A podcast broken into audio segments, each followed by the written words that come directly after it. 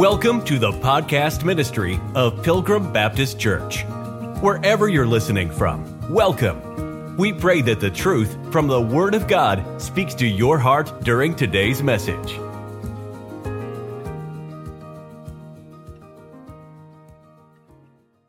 The first principle we want to look at tonight for families is this stop blaming each other.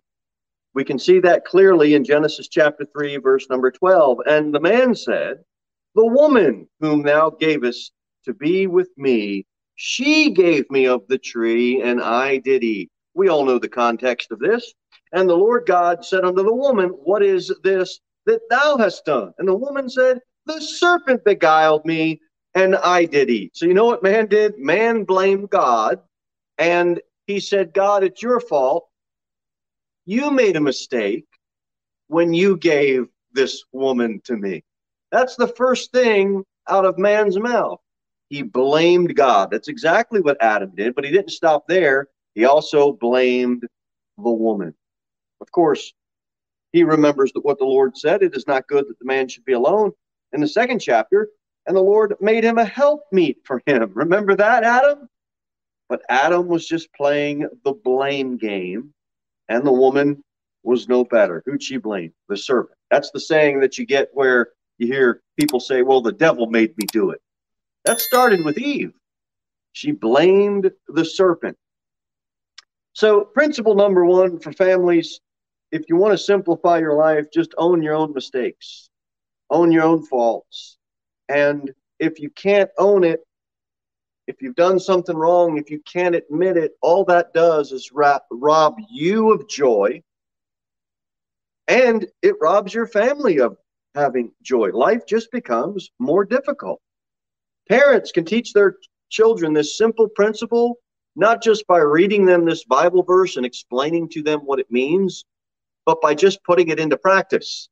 If parents can own up to their own faults, they will set the example. A lot of this stuff is caught, not taught. You teach your children this simple principle one, by you just owning your own mistakes. You'll be happier that you do it, and they'll be happier that you do it. So that's principle number one. Number two, get Matthew chapter 6. Second principle is found in Matthew chapter number 6. And that simply is this Seek ye first the kingdom of God. Matthew chapter number six. This is a common sense verse. Look at verse number 31. Matthew chapter 6, verse number 31. Uh, Therefore, take no thought, saying, What shall we eat? Or what shall we drink? Or wherewithal shall we be clothed? For after all these things do the Gentiles seek.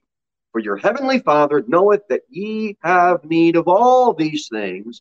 And here's the principle But seek ye first the kingdom of God and his righteousness, and all your things shall be added unto you. Take therefore no thought for tomorrow, for the morrow shall take thought for the things of itself. Sufficient unto the day is the evil thereof. Think about tomorrow when tomorrow comes we're living in the present. Right now today there's enough concerns problems issues of today to deal with. So god isn't going to give you the strength for tomorrow until tomorrow comes. He's giving you the strength right now for today. So grab a hold of that you will never be able to fully enjoy the day that God gave you right now if you're always distracted and worried about, well, what's going to happen tomorrow? So seek ye first the kingdom of God. Don't be so distracted with what's happening tomorrow. And so, well, what am I going to eat? Well, what am I going to drink? Well, what am I going to wear? Seek ye first the kingdom of God. And what does it say? Let's look at it one last time and his righteousness. And All these things shall be added unto you. Get your eyes off the temporal and get it on the spiritual. Principle number one own your own faults, stop blaming others. Principle number two stop seeking physical, temporal things Seek ye first the kingdom of God. Get your eyes on God, and He'll help you sort out what needs to be sorted out. Principle number three what is found in Philippians chapter number four that we're going to talk about. The only way to worry about nothing is to pray about everything. We'll find this in Philippians chapter number four. Philippians chapter number four. Watch what the Bible says in verse number six. Be careful for nothing, but in everything by prayer and supplication with thanksgiving, let your requests be made known unto God. This isn't a state of an emergency verse. Okay, this is not what this verse should be used for. Oh no, something ha- has something went wrong. Let's panic pray.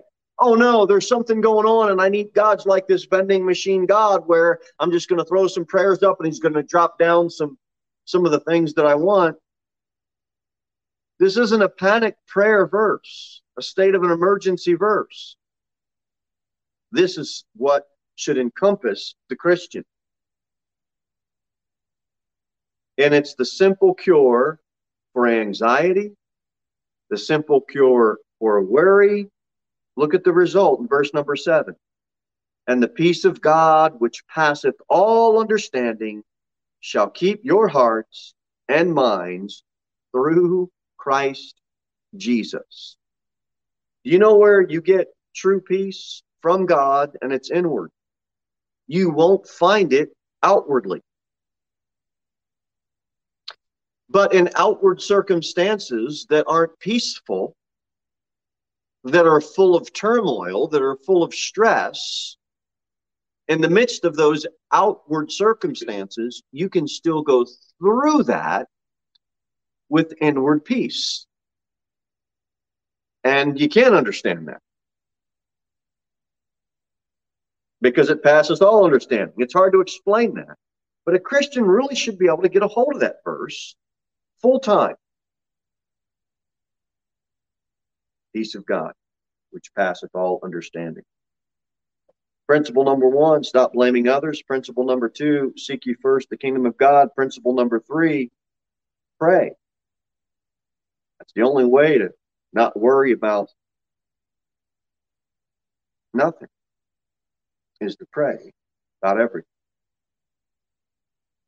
Romans chapter 5, the Bible says, Therefore, being justified by faith, we have peace with God through our Lord Jesus Christ. Where's true peace come from? It comes from the Lord Jesus Christ. That's where it comes from. Romans 8, for to be carnally minded is death, but to be spiritual minded is life and peace. Why be stressed out about everything? That's called being carnally minded. You just don't understand what I'm going through. I probably don't, but the Lord does. You don't pray to me, I don't pray to you. We can pray together to the Lord. That's called being spiritually minded. Yeah, you need to take care of your chores. You need to take care of your business. You need to take care of your family. Sure, you need to plan for the future. But you can let a lot of those cares and stresses just overwhelm you.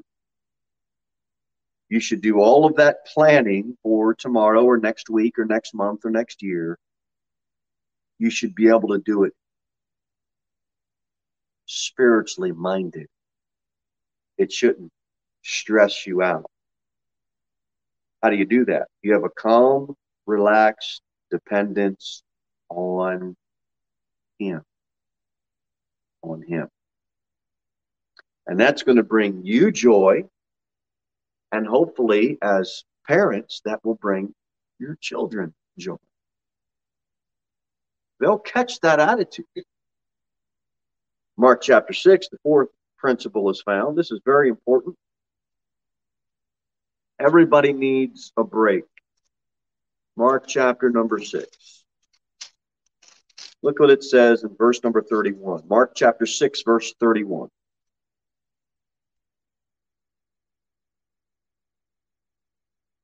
And Jesus uh, is speaking in verse 31. He said unto them, uh, his disciples, uh, the apostles, were gathered together themselves unto Jesus in verse 30 and told him all things, both what they had done and what they had taught. And he said unto them, Here we are in verse 31 of Mark 6 Come ye yourselves apart into a desert place and rest a while. For there were many coming and going, and they had no leisure so much as to eat. You know what a desert place is?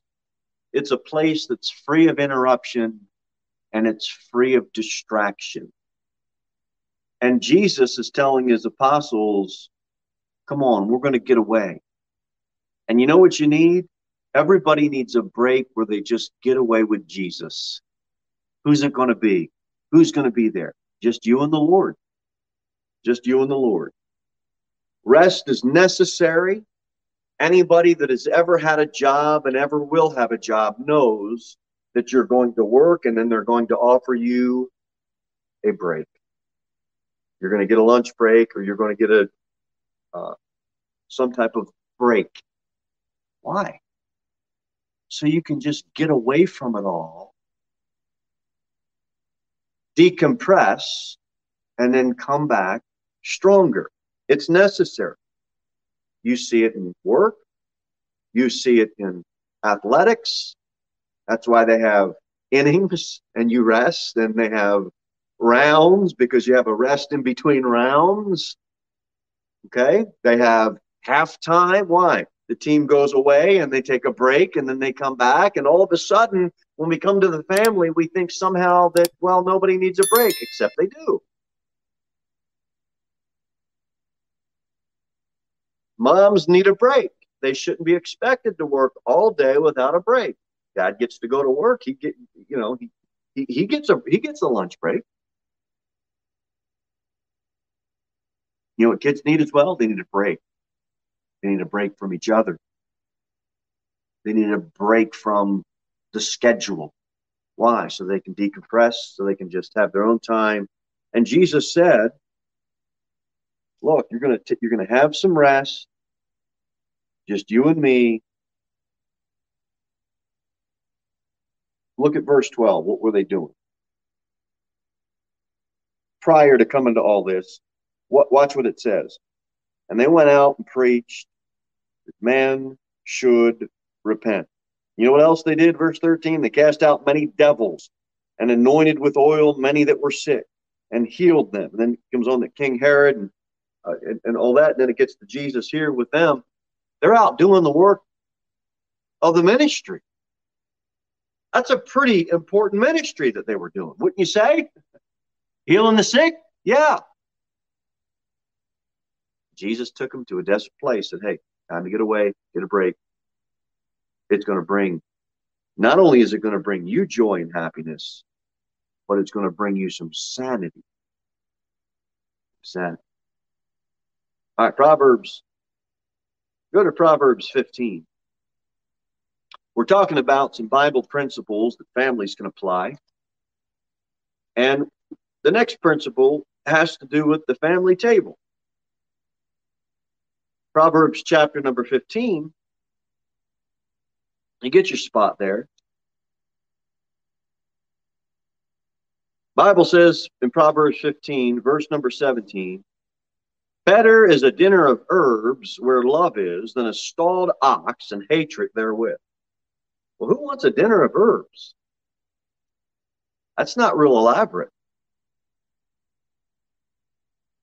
I want some meat. want some want something that's going to give you some sustenance. Who wants a dinner of herbs?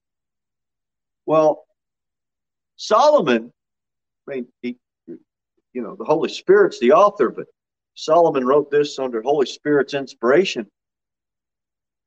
You know what I'm going to assume he was used to? Elaborate meals. Solomon ate well. Why?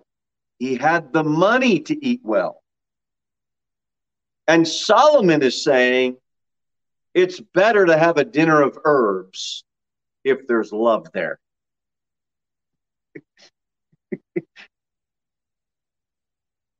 Man, oh man, you know how much stress and anxiety and fighting can stir up in a home and then come to a table? Solomon says you're better off without all the feasting and all the rich food. You're better off just some herbs if you got some love around the table. yeah. I'm telling you, that's a principle families should get a hold of. You want some love around it. Now, you might pick one night a week, you might pick one night a month where it's an elaborate meal. So the meals don't need to be elaborate.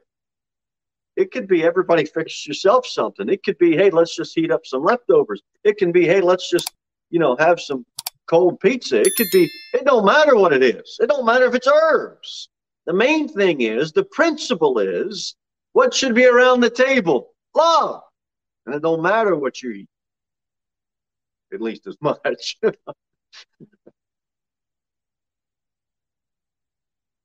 It's a principle families should get a hold of the family table. It's a time to relax. It's a time to unwind. It's a time to keep the conversation light. Heavy topics, topics of uh, disciplinarian issues are probably best done at a later point or at least not consistently done at the table. Why?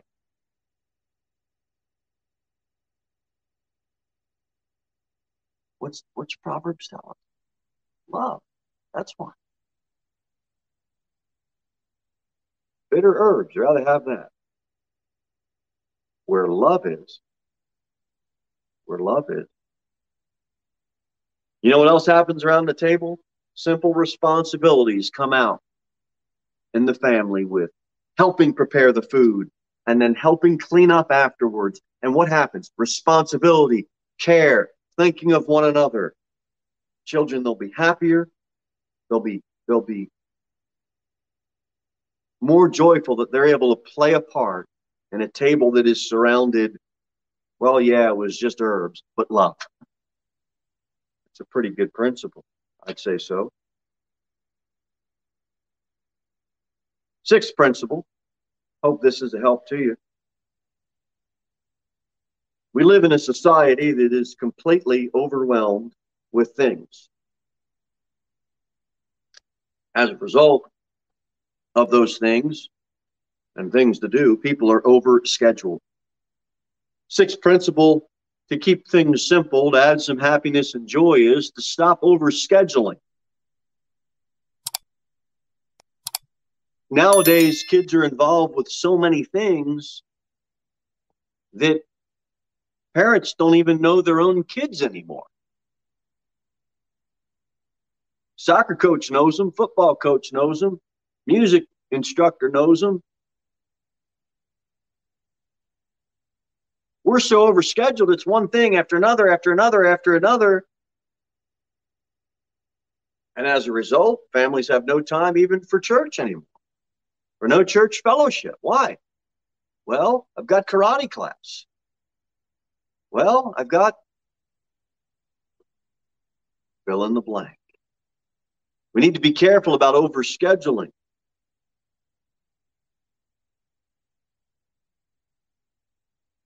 Why can't people be in church? Why can't families be in church every time the doors are open? They're too busy. They're too over scheduled. Going, being at church every time the doors are, are, are open isn't a requirement. That's not in the Bible midweek service isn't in the Bible. I hope we don't use the fact that midweek service isn't, isn't in the Bible as a reason why we don't come to midweek service.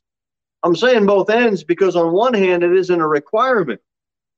There's no command. It doesn't make anybody super spiritual.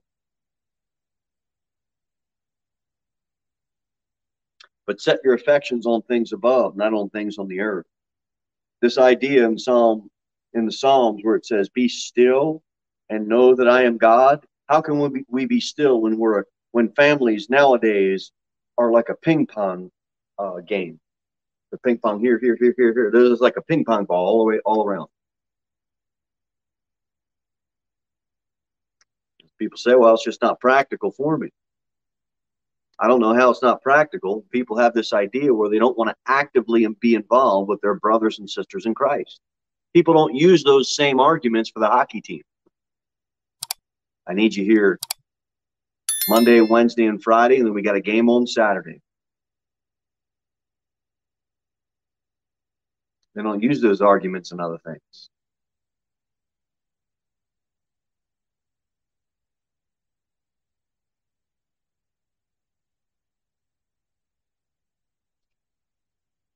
Busier we make ourselves, the busier we schedule ourselves, the more disconnected we become from our family, the more disconnected we become from our church. It's just a fact. You become more connected with other things. Are those things wrong? No. But what happens? You keep overscheduling, you just get disconnected. Number seven. Uh, let's go over to First Timothy chapter number 3. First Timothy chapter number 3 will bring us to our seventh principle to build your home around the church. First Timothy chapter number 3.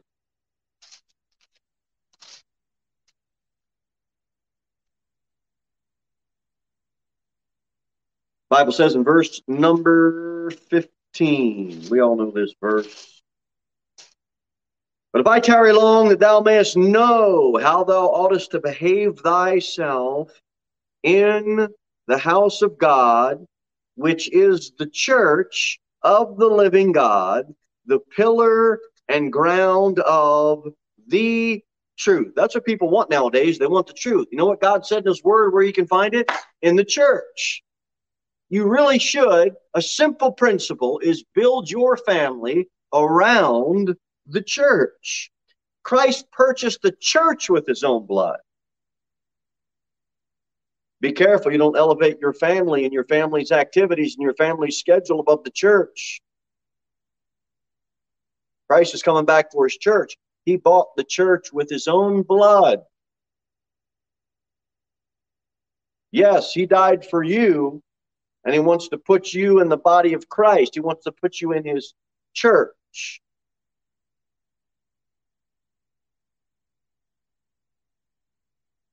I'm telling you, commit now to keep your family in church. Well, the church isn't the building. Yeah, but God's people meet in the building. so you would want to come and meet with God's people. It's his body, it's Christ's body.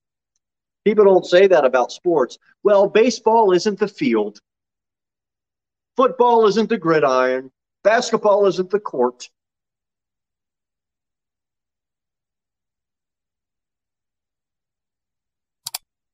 Why are we excited about? Why, why do we go to those things and commit to those things? Because we're excited about. We're excited about. You, we should be committed to trying to create joyful, happy memories at the church house. I know many listen online. If you're listening online right now and you're not in a local church, get in a local church.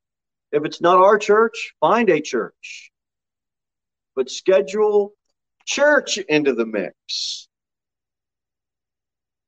Well, I don't know, you know, this and that, whatever excuse you're going to put in there, I'm just going to say use that excuse when it's time to go shopping. Use that excuse when your children want to do another activity. Use that excuse for work. I'm just going to stay home and do work online. Well, if you can, great.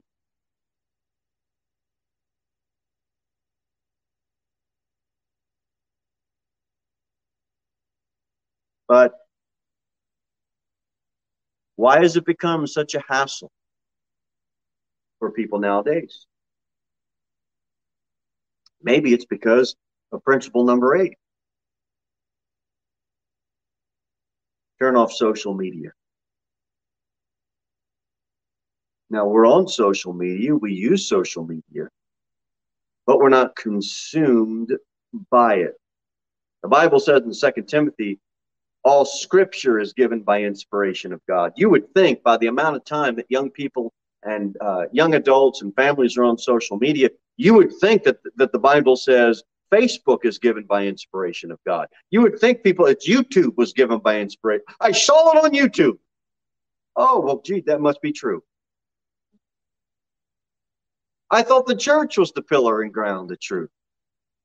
And is uh, and then the Bible says is given by inspiration of God. So we have Scripture. That's the only thing that it's inspired by God. Not my words, not your words, not someone, not what somebody said online, or not what somebody put in print. It's what God's word says, and it's profitable for doctrine, for reproof, for correction, for instruction in righteousness.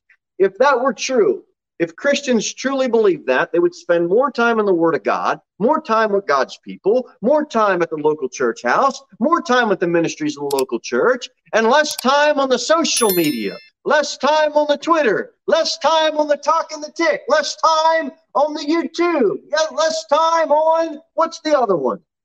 The Facebook.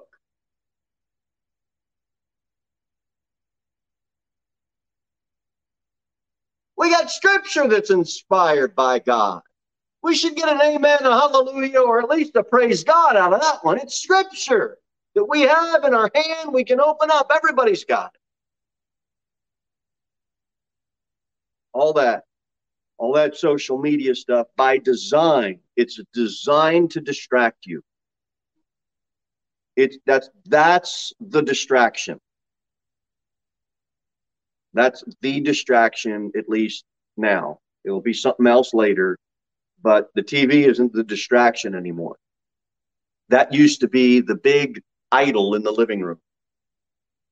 Now, nobody looks at that idol anymore. It's still there.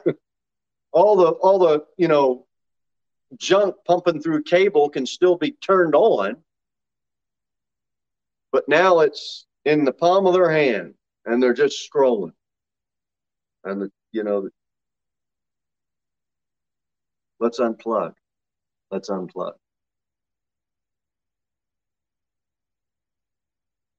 Well, where's that in the Bible? Well, we just read it. All scripture is given by inspiration of God. If you've got something that's inspired by God, why not go with that, whatever else the other stuff is? I didn't say having that stuff is sinful. What I said is the distraction that it causes, the junk that pumps through it, the idea of elevating self above God and doing things just to get attention and preeminence, all of those are principles that God says don't do.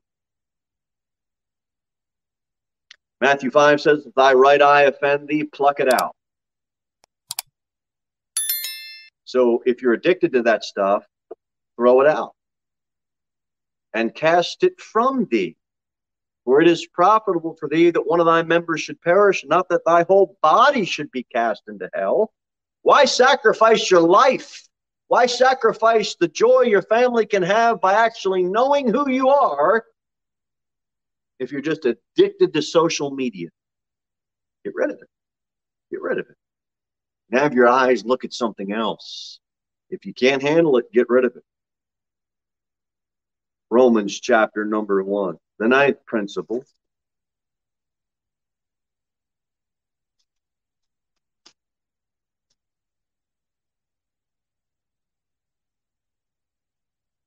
Children are happier with a simple life. They're happier with a simpler lifestyle the culture in America has made things so amped up that things, everything's a contest, everything's a competition, everything is more and more and more. And as a result, so called Christianity has become ashamed of the gospel. Romans chapter 1, verse number 15. You know what Paul says in the Holy Spirit's inspiration? So, as much as in me is, I am ready. What's he ready to do? To preach the gospel. That's what Paul's ready to do to you that are at Rome also. What you, is your family ready to preach the gospel? Is your family ready to get involved in some evangelism? Paul says he's ready.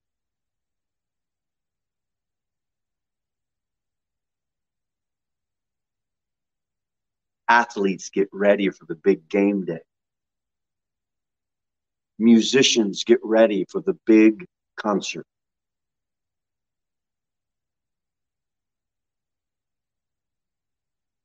Academia gets ready for the big debate day. Christians get ready to preach the gospel. And that's what Paul says he's ready. And in verse 16, for I am not ashamed of the gospel of Christ, for it is the power of God unto salvation to everyone that believeth. You can you can get a hold of that, and that that's the power. The gospel's the power. That's why we preach it. That's why we compel others to preach it. You should be happy to pass out tracts, happy to knock on doors, happy to hold scripture signs. Gladly do it. Because you're good at it? No, most of us aren't. most of us aren't. But I know when I look at the activities that children are involved in, and I'm not saying they're all sinful and wrong, that is not the argument. They put on uniforms and clothing that quite honestly look ridiculous. You wouldn't walk around town with a football outfit on, would you? Nobody would do that. But you are ready and you are not ashamed on game day to put that outfit on.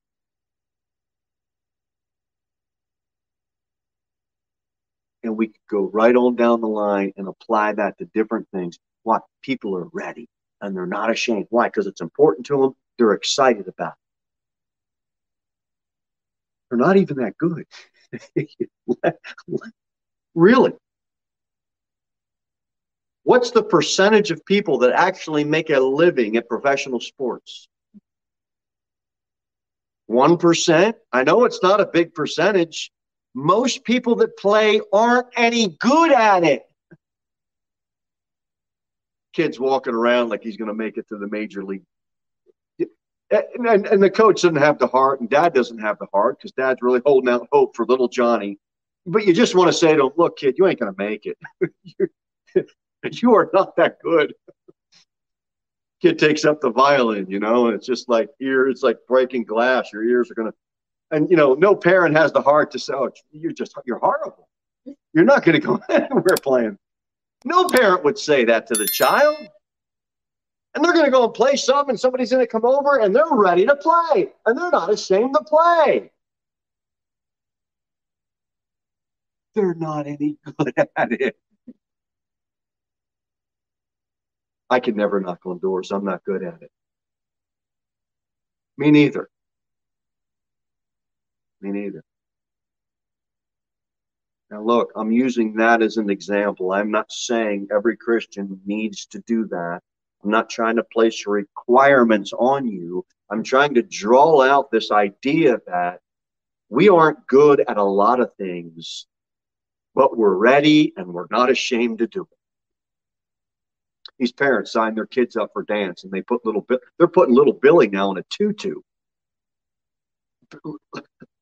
little Billy's jumping around on stage in leotards and a tutu. He's ready to do it. He's not ashamed to do it.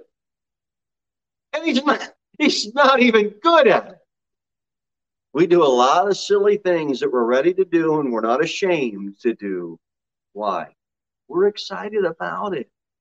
It's not about being good at it. It's about what are you excited about? I want to be excited about witnessing for the Lord. What's your purpose? Have you purposed in your heart to focus on living for God? Family evangelism. Get your family involved in. Last principle. Everything that we talked about is for naught if you don't teach this most important and you save the best for last Bible principle,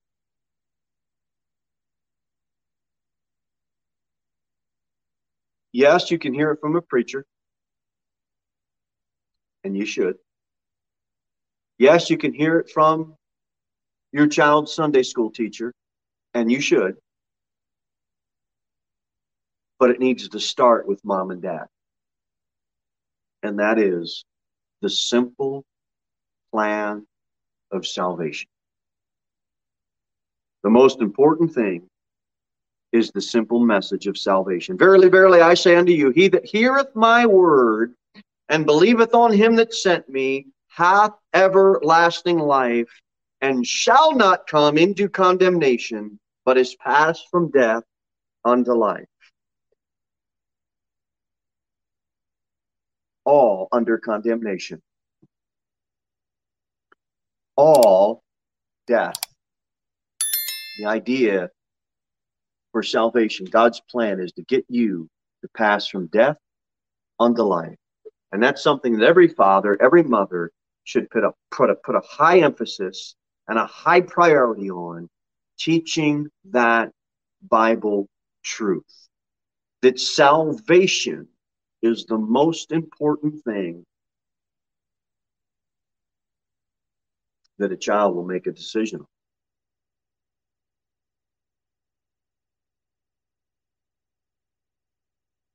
Do they know they're a sinner? Do they know they need a Savior? John 3:36, the Bible says, He that believeth on the Son hath everlasting life, and he that believeth not the Son shall not see life, but the wrath of God abideth on him. Simple words, easy to understand. You want everlasting life? How do you get it? By believing the Son. You don't, you're under condemnation. If you don't, you're under God's wrath. That's important. Why? Because at any time you could die. And once you die and pass from this earth, that's it. There's no coming back. You can have a happy home life. You can have a happy church life. You can have a happy work life. You can have joy in all the activities that you're doing or not doing. You can have all of that. But if you neglect the simple message of salvation, it's all for naught. That should be the heartbeat of all that you do, the gospel. It's a saving gospel because it's a gospel of God's grace, meaning He's going to impart to you something that you don't deserve. And the only way to receive it is by believing. Jesus Christ came into this world to die in your place. And he did that. He gave his life because he loved you enough to want to make a way for you to be reconciled unto God. It's the most important thing. A matter of fact, if there's one thing you want your children coming away with from spending time in your home, parents, it's that they heard from mom and they heard from dad that Christ Jesus came into the world to save sinners.